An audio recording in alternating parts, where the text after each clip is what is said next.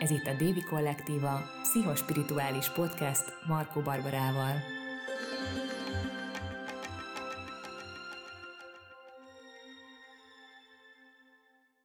Sziasztok! Ígértem, hogy ebben a részben Káliról fogok mesélni, de előtte szeretnék néhány szót szólni arról, hogy miért lehet az érdekes számomra, hogy tőlem 8-10 ezer kilométerre levő teljesen idegen kultúrában milyen történeteket mesélnek az emberek, vagy milyen történetekre alapozzák a vallásgyakorlást. Ez nem egy új felfedezés, hogy a különböző kultúrák mitológiái át-átszövődnek egymásban, nagyon hasonló motivumok jelennek meg benne. Ez a podcast, ez egy szubjektív gyűjtés, és azokat a történeteket, motivumokat keresem, amik engem megérintenek, amik nekem erőt adnak. Azt tudni kell rólam, hogy én a 20-as éveimben egy elég meghatározó időszakban jó sok éven át egy buddhista közösség tagja voltam, ezért ez eléggé az indiai az esztétika, filozófia felé folytotta a figyelmemet. Ez nem a közösséget minősíti, hogy én eltávolodtam, hanem inkább az én kapcsolódási nehézségeimről szól. 18 novemberében volt egy, egy nagyon nagy fordulat az életemben, egy elég mély pont volt egyébként, ez nagyon sok szempontból. És ültem a akkori üzletemben egy ö, körülbelül 50-60 éves világtérkép alatt, és éppen telefonáltam valakivel, akit nagyon szeretek, és uh, miközben telefonáltunk, uh, valahogy megakadt a szemem a térképen Nepálon, és így nem tudtam levenni erről a pontról a szememet, és azt éreztem, hogy amint letesszük a telefont, megnézem, hogy hogy tudnék oda minél hamarabb elmenni. És ez így is lett. Novemberben ez megszületett bennem, és következő év februárjában, vagy márciusában már ott is voltam. Rábukantam valakire, aki hasonlóan ennek a buddhista közösségnek egy kiugrott tagja, és ő ilyen spirituális utakat szervezett uh, Indiába és Nepálba. Bevallom, hogy én akkor Indiába nem szerettem volna elmenni, mert úgy éreztem, hogy ez túl nagy kihívás nekem, csak Nepálba, de hát úgy voltam vele, hogy jó, hát hogyha ő azt mondja, hogy fontos, hogy oda is elmegyek, akkor elmegyek oda is. Az egész életem megfordult ezen az úton. Sőt, igazából a változás már az utazás előtt megkezdődött.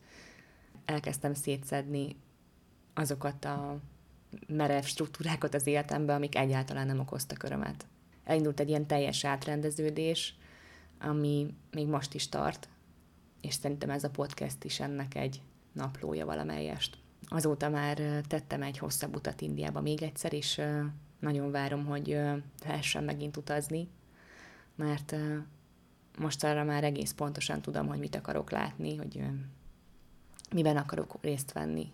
Ezek az élmények nagyon mélyen megerősítették a kapcsolatot a tantrikus buddhista szellemi gyökereimmel, és azokkal a hindu tradíciókkal is, amik ezekkel szétválaszthatatlanul összefonódnak. Ezeknek a tradícióknak a központjában olyan mítikus figurák, arhetipusok állnak, akiknek meg lehet fogni a kezét ezekben a nehéz időkben. És a meditáció révén tudunk velük kapcsolódni. Meg fogom találni a formáját, hogy ezt is megmutassam nektek. A helyzet az, hogy a női létem kérdéseire sokkal finomabb, részletgazdagabb válaszokat találtam, mint amit a saját kultúrám kínált éppen, de maximális tisztelet van bennem Európa felé is, és uh, tudatok kell, hogy a taróval dolgozom nap, mint nap, ami alapvetően a reneszánsz Európában gyökerezik. Miért gondolom, hogy ezeknek a történeteknek gyógyító ereje van. Elég nehéz volt életem első 10-15-20 éve, és amikor kicsi voltam, valahogy a, a művészet volt a, a megküzdési stratégiám. Egyrészt az alkotás, tehát a tánc, az ének, a rajz, másrészt kicsit később a befogadás is. Végtelen heteket, napokat tudtam eltölteni albumok nézegetésével, nekem ez volt a biztonságos világ. Aztán nyilván e felé mentem a tanulmányaimban is, és és azt tartott életben az életem első felében, hogy szép terekkel foglalkoztam, szép tárgyakat tartottam a kezemben, és teljességgel hittem abban, hogy tényleg egy-egy tárgy meg tudja változtatni egy ember életét. Azt éreztem, hogyha én, én teljesen elhiszem, hogy, hogy van bennük valamilyen mágikus erő, hogy ezek fontosak, jelentőségteljesek, akkor a tulajdonosaik élete is fog ettől változni. És úgy érzem, hogy, hogy ez így is volt egy pontig. Aztán valahogy elkezdett nehéz lenni számomra ez a, ez a fizikai világ, így elkezdtek terhelni ezek a tárgyak, és akkor ö, valahogy a mesékbe kapaszkodva tudtam tovább menni. Meseterápia volt az, ami igazán önazonosnak éreztem, és ö, teljesen elmerültem benne, és rájöttem, hogy a mesei szimbólumok ugyanolyan talizmánok, mint a, mint a tárgyak, amiket addig a kezemben fogtam. Az egyik kedvenc lapom a taróban az erő. Egy nőt ábrázol, aki egy oroszlán fejét simogatja, és az oroszlán kedvesen néz föl rá. Arról szól, hogy hogyan lehet elkezdeni szeretni a szerethetetlen részeimet. Valahogy innen jön az erő. És valahogy azt érzem, hogy Káli is erről szól, majd látni fogjátok, hogy milyen értelemben. Káli egyszerre a kiállás magamért, a durva elhatárolódás, és egyszerre az a figura, aki megtöri az erőszak láncát. Egyszerre a, a kevésbé vonzó arcomat jelképezi, és ennek a megszelidítését. Összeszedni a bátorságunkat, hogy megmárjam nézni, mi van ott a sötét sarokban, és aztán kiderül, hogy nem is olyan félelmetes. Káli azért jön, hogy szembenézzünk a mulandóságunkkal. Nem véletlenül van a Káli Puja novemberben, ami elég erősen hozza az elmúlás, a, a mulandóság, a transformáció témáit. Ő ezeknek a kulcsfigurája, segít, hogy szembenézzünk a saját halálfélelmünkkel, veszteségekkel, azzal, hogy nem elég elengedni dolgokat, hanem végig kell kísérni a rothadásukat, az átalakulásukat, és hogy hogyan válik ez majd egy új önmagunk táptalajává, ez a transformáció. Érdekes, hogy a Káli Puja ideje az egyben a Divali csúcspontja is, ami ugye a legsötétebb éjszaka. És milyen érdekes a Divalinak is a mondani valója, hogy a legsötétebb éjszaka magában hordozza a fényt is. Ilyenkor hangsúlyt kaphat a dolgok sötét oldala. Ez az a pont az évben, ahonnan a legtávolabban a tavasz. Nem nehéz elképzelni, hogy az élet egyszer új erőre kap majd. De hát igen. Az előző részben emlegettem, hogy Durga nem egyedül győzi le a démonokat, hanem Káli segítségével pusztítja el őket. Ő pattan ki elsőnek a fejéből, homlokából, és ő az, aki elvégzi a piszkos munkát. Káli az én védelem, a durvább elhatárolódás egyik szimbóluma, aki bemeri piszkolni a kezét, aki ténylegesen tesz valamit, és azt mondja, hogy eddig és ne tovább. Sokszor szükségünk van az ő energiájára, amikor egy helyzet elviseltetlenné válik számunkra, vagy akár a, a fejünkben akkor a hangzavar, hogy szükség van egy határozottabb rendrakásra. A kála sötétséget jelent, Káli pedig, aki véget vet ennek a sötétségnek. Az első két démon, akit elpusztít, Madu és Kaitaba, túl sok és túl kevés, azt jelenti ez a két név. Szerintem ez nagyon beszédes, hogy ott valahogy balanszba tud hozni.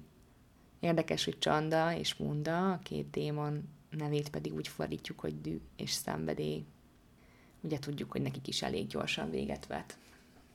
Kálit legtöbbször um, úgy ábrázolják, hogy a halott uh, síven táncol, aki valahogy a tudatosság szintjét jelképezi, és ugye ő ezen felülemelkedik. Valahogy olyan, mintha ő lenne az érzékelhető formája a tudatosságnak. Minden tudatosság a természet táncát figyeli. Káli bölcsessége, Jnana Shakti, a bölcsesség energiája, inkább egy ö, intuitív felvillanás, nem annyira az intellektuális szemlélődés. Mint hogyha az Istennő folyamatosan mozgásban lévő lénye adna életet sívának. Ezek az egymást kiegészítő minőségek tartják működésben a világot. Káli ábrázolásaiban nagyon fontos a tánc. Más néven tandava, gyakran sívát is látjuk ebben a, ebben a fajta táncban. Ez a teremtés és pusztítás tánca. Azt gondolom, hogy Káli a tandava táncán keresztül fejezi ki a káoszban rejlő kreativitást. Kálinak elég sokkoló a megjelenése, és nem annyira konvencionális a viselkedése sem, mindentől távol van, ami hétköznapi.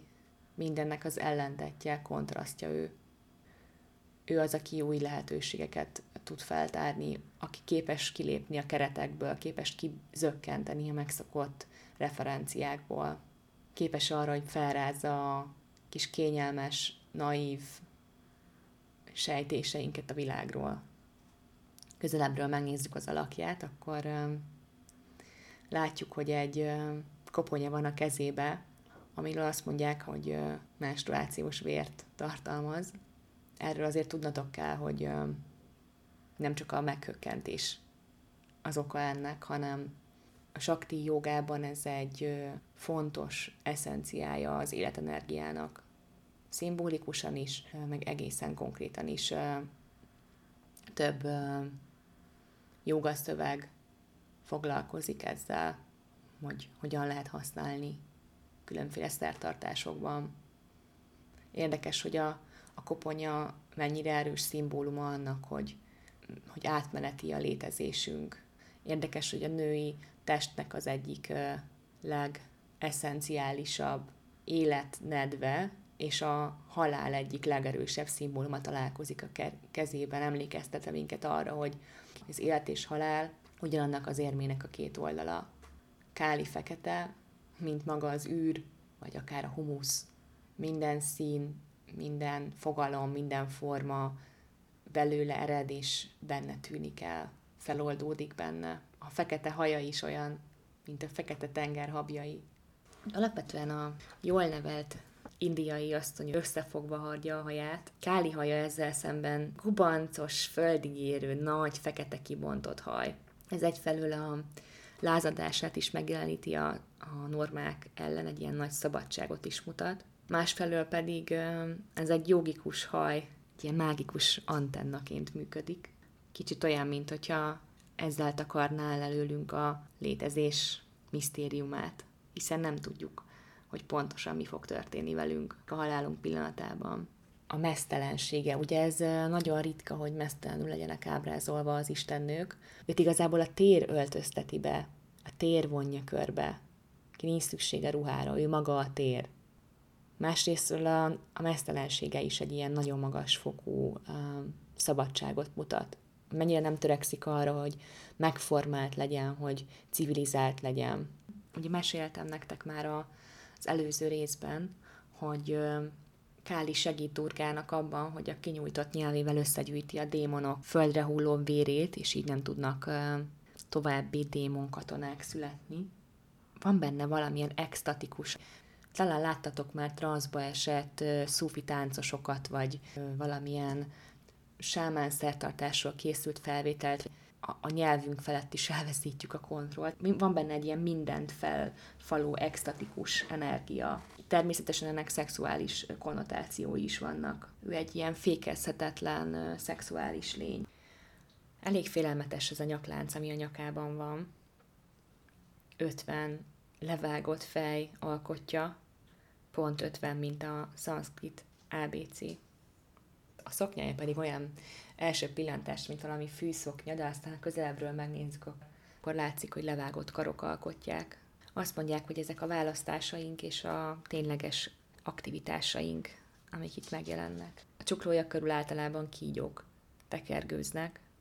Ez egy elég összetett és ősi szimbólum. Nagyon sok kultúrában megjelenik, mint a női szexuális energia szimbóluma, mint a menstruációs ciklus jelképe. Laura Amazzone azt írja róla, hogy ahogyan a kígyók levedlik a bőrüket, úgy újulnak meg hónapról hónapra a nők a menstruáció révén. Kálit általában négy kézzel ábrázolják. Az egyikben van a már emlegetett vérrelteli koponya, a másikban van egy macseteszerű kard, a másik kettőt pedig olyan mudrákban tartja, ami védelmet, erőt, békét ad. Valahol olvastam, hogy ezt a kardot Káli arra használja, hogy elvágja a magunkkal folytatott párbeszédet. egy olyan csendet nyit meg, ami, ami vagy az örömre néz. Ezzel valahogy nagyon tudok azonosulni, mert nagyon sok olyan belső hangunk van, ami, ami nem jó indulatú belső hang, és így akár a démonokhoz is hasonlíthatjuk őket, amik folyamatosan megkérdőjeleznek, amik bántanak, ezeket vágja el ez a kés igazából. A kálit általában nem, a, nem egy palotában ábrázolják, vagy nem egy templom belsőben, hanem egy olyan területen, ahol a hamvasztás folyik. Nagyon erős a kapcsolata a halállal. Miért temetkeznek a hinduk a, a folyókba? Ez olyan, hogyha visszatérnének az Isten anyának az ölére. Ugye az életadó víz az Istennő egyik fő szimbóluma.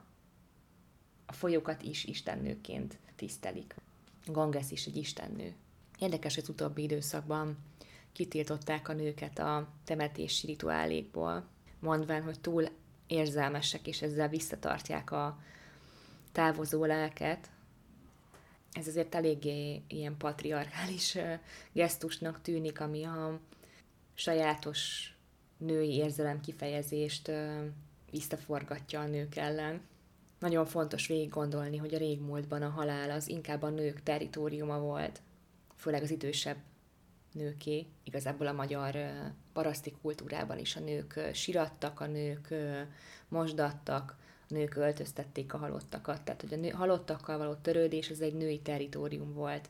Valahogy a nőknek, mint hogyha egy mélyebb megélése lenne a transformációval, az, a születéssel, a halállal kapcsolatban. Nagyon fontos, hogy Káli nem csak a halál istennője, hanem a halál, a születés és az átalakulás istennője. Ő a tápláló, áldást adó anya is. És a fekete mi volt a, a humuszra is emlékeztet, a tápláló talajra. Feketesége azt is szimbolizálja, hogy ez számunkra egy ismeretlen territórium, amit ő képvisel, és, és nincs felette kontrollunk. Valami megállíthatatlan, és túl van a hatáskörünkön, az a születés és a halál. Fontos, hogy megértsük, hogy miért van Durgának szüksége Kálira, vagy hogy mit képvisel Káli. Ő egy erősebb hang, aki nem tolerál semmiféle igazságtalanságot és elnyomást. Nagyon fontos, hogy ő nem azért érkezik, hogy validálja a féktelenséget, az erőszakot, az agressziót. Igazából az, azért jön ő, hogy a bennünk levő frusztrációt felszabadítsa, ami egy olyan energia, amit nem lehet visszafogni, és megakadályozza, hogy ezt magunk ellen fordítsuk. Segít, hogy megfelelően tudjuk használni, és ezáltal lecsendesíteni. Nagyon sok olyan mitosz van, ami arról szól, hogy hogyan ereszkedik le a hős vagy hősnő az alvilágba.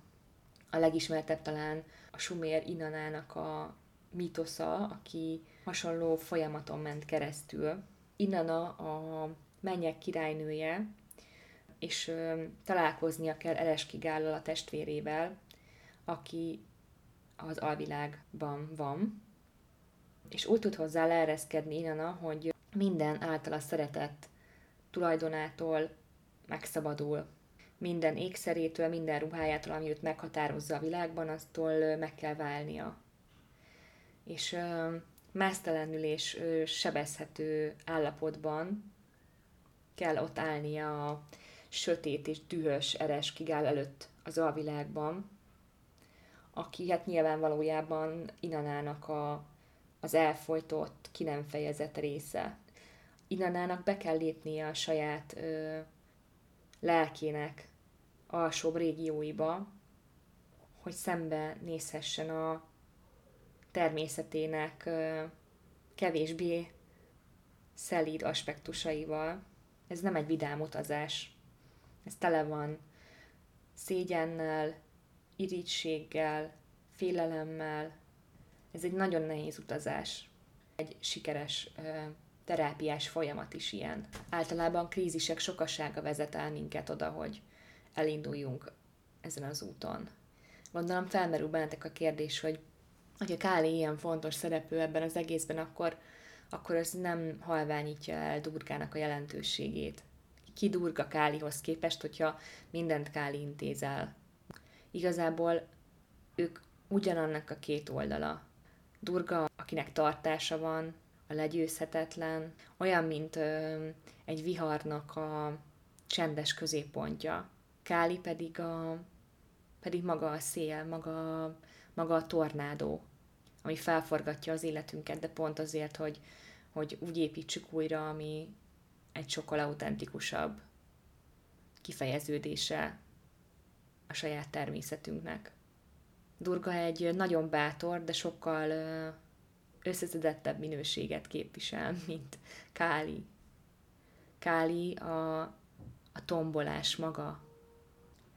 Káli nem csak a, a dűről szól, hanem azt tanítja nekünk, hogy mi az az erő, ami a fájdalmainkból születik.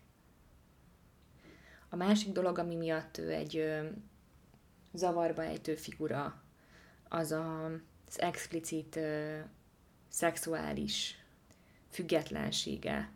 Legtöbb ábrázolásban ö, Káli kinyújtja a nyelvét, ugye már az van a történetben, hogy lefetyeli a démonok vérét, de igazából ennek vannak azért még jelentésrétegei. A konzervatív vallásos körökben a szégyen kifejezésének tartják.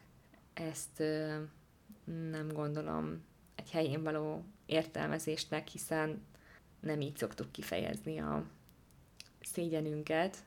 Esetleg az undort, amikor kicsik voltunk, akkor nyelvet öltöttünk arra, akit el akartunk ijeszteni, vagy akit nem szerettünk. Ez a távolságtartásnak, vagy az undornak volt egy kifejezője, semmiképpen nem a szégyennek. De én nagyon szeretem azt a megközelítést, mi szerint ez a nyelvkinyújtás, ez a, ez a hangot jeleníti meg. Ez arról szól, hogy, hogy ez a káli hangot mer adni, ki mer mondani dolgokat, és ezáltal van valamiféle hatalom, amire ő szert tesz. Kimondja az érzéseit, az aggodalmait, az elvárásait, el tudja mondani a történetét. Ugye ez nagyon sok európai népmesében is megjelenik, mint feloldás. Visszatérve a szexuális kontextusra, nagyon fontos, hogy Kálinak az egyik kedvenc virága a hibiszkusz, a piros hibiszkusz ráadásul, ami a szenvedély, um, a felszabadult szexualitás egyik szimbóluma.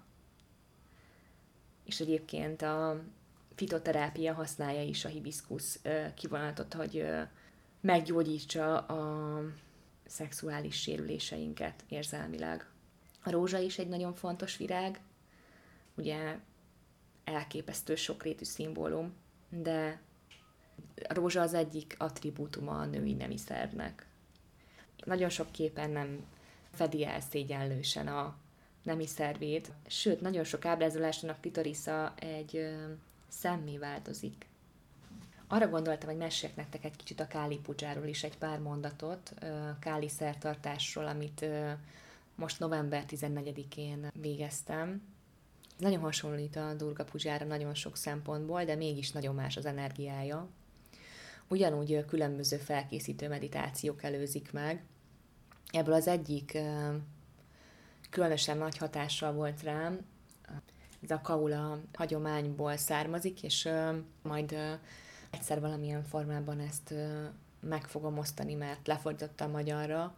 Egy olyan meditációt tartalmaz, ami segít megérteni, hogy az erőszak, amit mi elszenvedtünk, az egy láncolat, és miután ki ventiláltuk magunkból az összes dühöt és pusztító energiát, utána tudtunk csatlakozni ahhoz a szeretetteli káli energiához, ami pont megtöri az erőszak láncát, és nem hagyja, hogy újra termelődjön.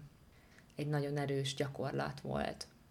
Szóval a meditációk után a szokásos tértisztítás, oltártisztítás gyakorlatok következtek, majd különböző kálival kapcsolatos szövegek felolvasása, káli meghívása, utána felajánlások.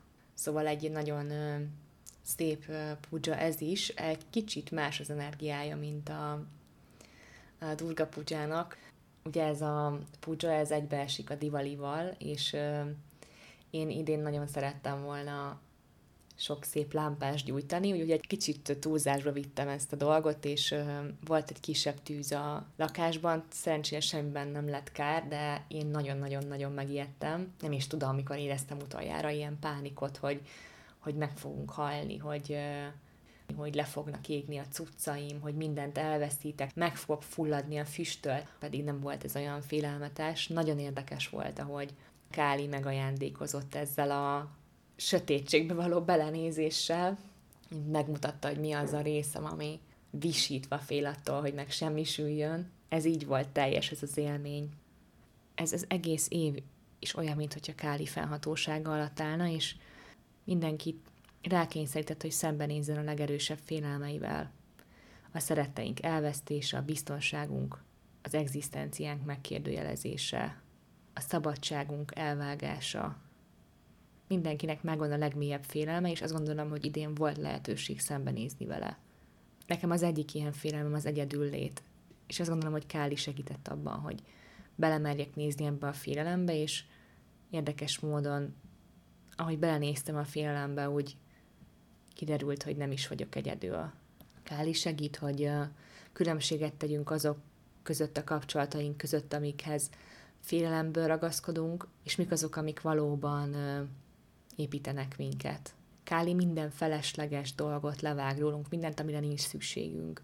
Kiderül egy csomó megszokás, egy csomó olyan tevékenység, amiben azonosítjuk magunkat, valójában nem a lényünk eszenciális alkotó eleme. Káli abban segít, hogy felfedezzük, hogy mi az, ami tényleg nagyon fontos részünk, mi az, ami segít, hogy megismerjük a, a bennünk rejlő negatív érzéseket, amiket nem illik megnézni közelről, amik felül elforítjuk a fejünket. Egyrészt azért, mert félelmetesek, másrészt azért, mert igyekszünk a pozitív részeinkre koncentrálni, az erőforrásainkra, de nem csak ez fontos.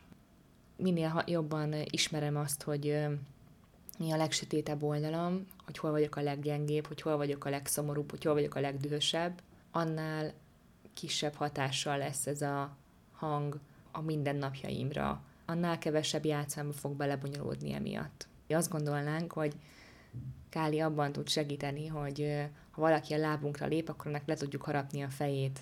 Pont abban segít, hogy megtaláljuk a megfelelő egyensúlyt. Tehát, hogyha ha tudom, hogy igazából miért vagyok dühös, és kire vagyok dühös, akkor nem fogom leharapni az embereknek a fejét a legkisebb hibára. Ha megértem a bennem rejlő dűnek a dinamikáját, ha hagyom, hogy kitombolja magát, akkor nem fog a legkisebb dologra is kipattanni a szikra. Ugye azt mondtuk, hogy Káli lemészárolja a túl sok és túl kevés nevű démonokat. Nagyon szépen köszönöm a figyelmeteket, és következő részben szeretném majd Laksmit is bemutatni nektek, aki a Divali másik főszereplője. Sziasztok!